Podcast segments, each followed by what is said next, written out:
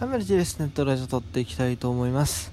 えー、昨日のパ・リーグの試合結果をですね、ちょっと振り返っていこうかなというふうに思います。正直取るかどうか結構微妙だったんですけども、ちょっとこの後外出の予定があるんですが、ちょっと今まだ出るには早いということでね、えー、今から取っていこうかなというふうに思います。まあ外出の予定といってもね、近くのスーパー行くだけなんですけどね。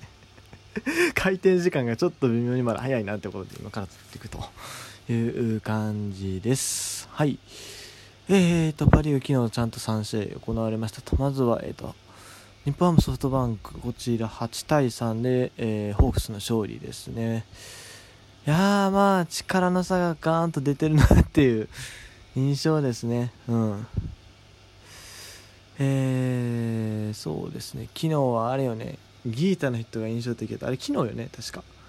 あの、すごい打ち方してもうなんか変な回転かかってたんですよね。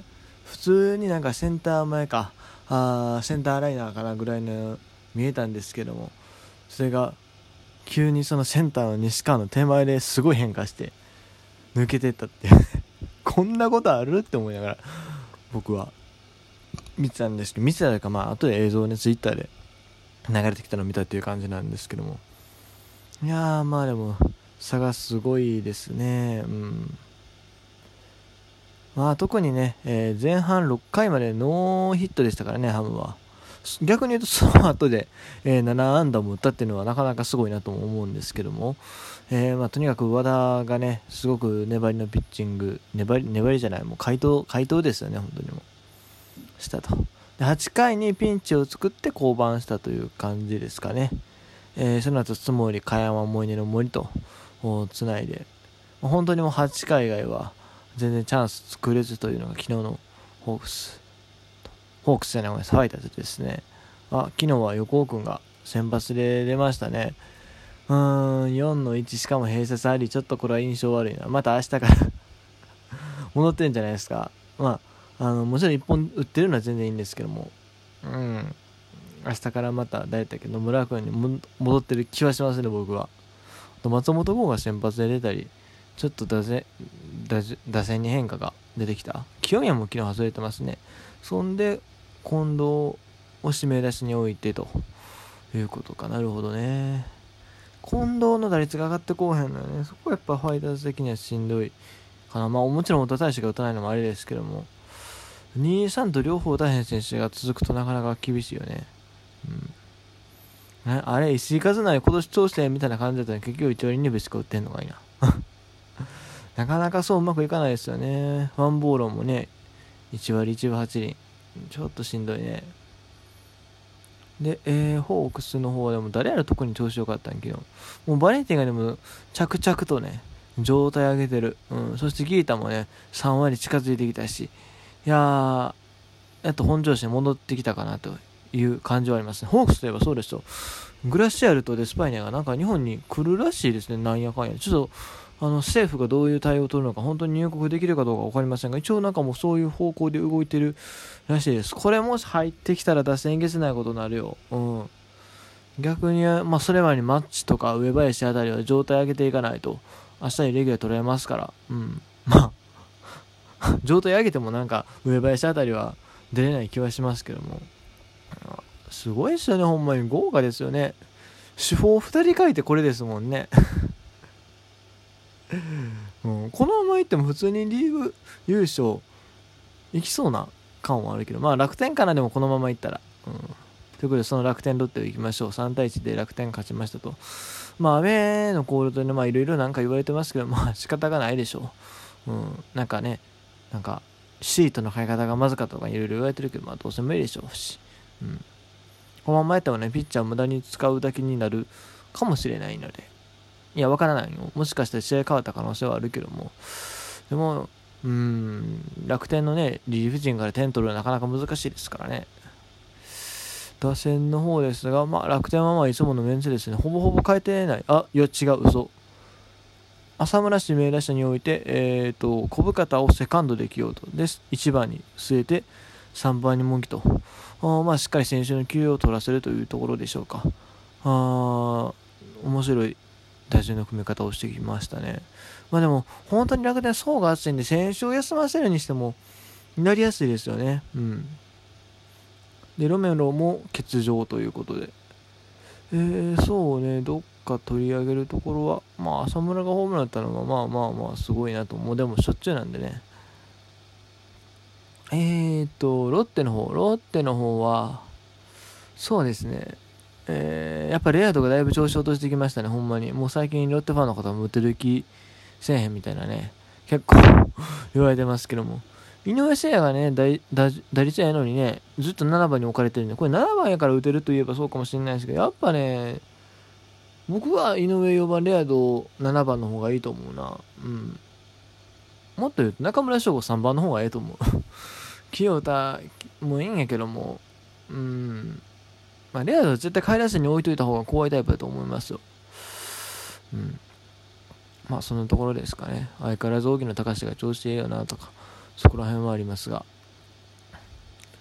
まあ、3-1でね、まあ、ピッチャーは別に悪くなかったんですね。種市もよう頑張ってるし、種市でもまだ今年勝ちないんか。それはちょっとしんどいな。も早く下ろされてたりするうん、前回7イニング、その前、1戦目も6イニング投げて、それで1失点、1失点で今回3失点で未だに勝ちなしというのはなかなか辛いところですね。今年2桁全然いけるピッチャーとも言われてますけども、むしろ防御率もここまでかなりいいんですが、勝ててないと。ロッテ首位やのに勝ててないと、ちょっと辛いね。うん。最後、え、ー、と、西武オリックス、こちら3対4でオリックスが勝ちましたと。オリックスはね、阪神が勝つと、ちゃんと勝率合わせてきますよね、ほんまに。なんでやねんって、ほんまに、今年のプロ野球あれですか？畜生ですか？これ関西地区っていうのがあって、あのー、阪神とオリックスで勝った方が 何？プレーオフ出れるんですかね？まあ、そんな、そんなのないと思いますけども。ないと思いますけども、てかないんですけども。ほんまにもここまで両チーム似たような、似たようなね、そのなんだ、勝敗の付け方してるんでね、面白いですよ。うん。まあ、弱いんですけどね。これ、通営法同士やったら、ね、関西盛り上がってるええなってなるんですけども、弱い者同士かこれやとね、まあでもまあ勝ったんで、両チームとも絶対チーム状態は、ね、良くなってると思います。まあもちろんね、オリックスの方に関しては山岡に出すってはかなり痛いと思うけれども、まあ榊原とか、あそれから鈴木優とかね、えー、しっかり穴を埋めるピッチャー、選抜はいると思うので、むしろオリックスはやっぱ中継ぎがね、しっかりしてないでしょ？特にまあ、増井さん？うん、まあ、ディクソンも乱調気味やったけど、まあ、昨日抑えてますし、やっぱ増井ですよ。うん、というか、増井に代わるリリーフっていうところが出てきたら強いんでしょうけども、強いというか、まあ、マシになるんでしょうけどもね。うん。ま、麻酔だけではないですけどね。そんなオリックスは昨日は打線を割と組み替えてきた印象ですね。まあ、締め出しジョーンズはね、えー、昨日から、昨日じゃ一昨日からやってたと思うんですけども、お1番センターで宗優馬を起用して、えー、俊太がスタメン外れました。うん。そして、えー、サードのポジションに起用されたのが9番バッター小島周平。結局小島がスタメンかいという感じですけど、まあでもね、ちょっと、小島さんも今年あんま調子良くないですね。0割9分1厘。うん、昨日も併設打からの、えー、始まって全部凡退ですから、まあ、なかなか厳しいな。でも中川圭太を下に落としたんでね、サードで使える選手がいないですよね。足立、足立かなサード、足立、ショート、広沢って言ってもありです。広沢がね、なんやかんやで2割7分3に打ってるんですね。そんなに出場機会は多くないかなと思うんですが。え？まだ二十歳なん？この選手。あ、3年目か。あ2017年ドラフト7位。オープン戦がよう出てるなと思ったんですけども、なんかイメージとしては、あなんやろ、もう守備固めみたいな感じなのかなと思ってたんですけども、結構なんやろ、足立さんの休養みたいな感じで出てますよね。特になんだ、土曜日が多いかな。金曜日、ナイターからの土曜日デーゲームやと、おやっぱりその、足立さんは病気のこともあったし、多分リズム的にしんどくて、えー、結構使われてるのかなという印象だったんですが、あ去年はどうやら2軍で90試合出場するも打率1割5分7厘やったらしいですが、ここまで、えー、今年7軍で11打数3だとまずまずの成績。まあでも5三振はちょっと多いですけどね。うん。感じですね。なるほど。サードな足立かなでも、うん。サード、足立、ショート、広沢。あと、太田亮とかね、義母賞あたりがね、上がってきたもいい、まあ、義母賞は無理ですけども、怪我なんで。訪問太田亮使いたいところだと思うんですけどもね。なかなか難しいですかね。うん。やっぱでも中川がな、中川はもっとちゃんとしてしてればなって思いますけどね。まあ、そもそもジョーンズがあの守備文字うまければいいんですけど、まあ、それもでも加齢によるものもあるんでね、仕方がないかなと。一方で、あとはあれですね、えっ、ー、と、大城選手調子上げてきましたね、4の2。まあ、さすがにあんなに打たへんバッターじゃないですよ。うん。ここからなんとかね、打率爆上げして、も福田選手の帰ってくる場所なくしてほしい。なくしてほしいっていうのは、まあ、福田選手のファンの方に申し訳ないですけど、大城選手ね、守備うまいんですよ、マジで。うん。守備まとめとか見とってほんまにえこんなん取るんみたいな結構あるんでねほんま僕はねレギュラー取ってほしい選手ですよ、うん、まあ福田選手の足ももちろん魅力ではあるけれどもね、うん、あと吉田正尚ここはもう打率上げてきましたね。ついに3割乗せてきました。ホームランも出たしね。えー、まあ、今年もバンバン暴れ回るんじゃないですか。そんなね、えー、吉田正尚と去年ね、えー、首位打者争いして見事首位列車を勝ち取った、えー、森友森友哉の方も昨日は4の2ということで、まあ、内野安打ではあるんですけど、まあ、でもタイムリーも打ったりしてね、打率も2割7分5厘まで上がってきました。まあまあ、この時期の打率なんて、まあ、あれなんですけどもね。うん。あとはそうやな。なんか言うところあるかな。まあ、とにかくまあでも昨日は田島がね、よく3失点、7回3失点にまとめたなっていうところでしょう。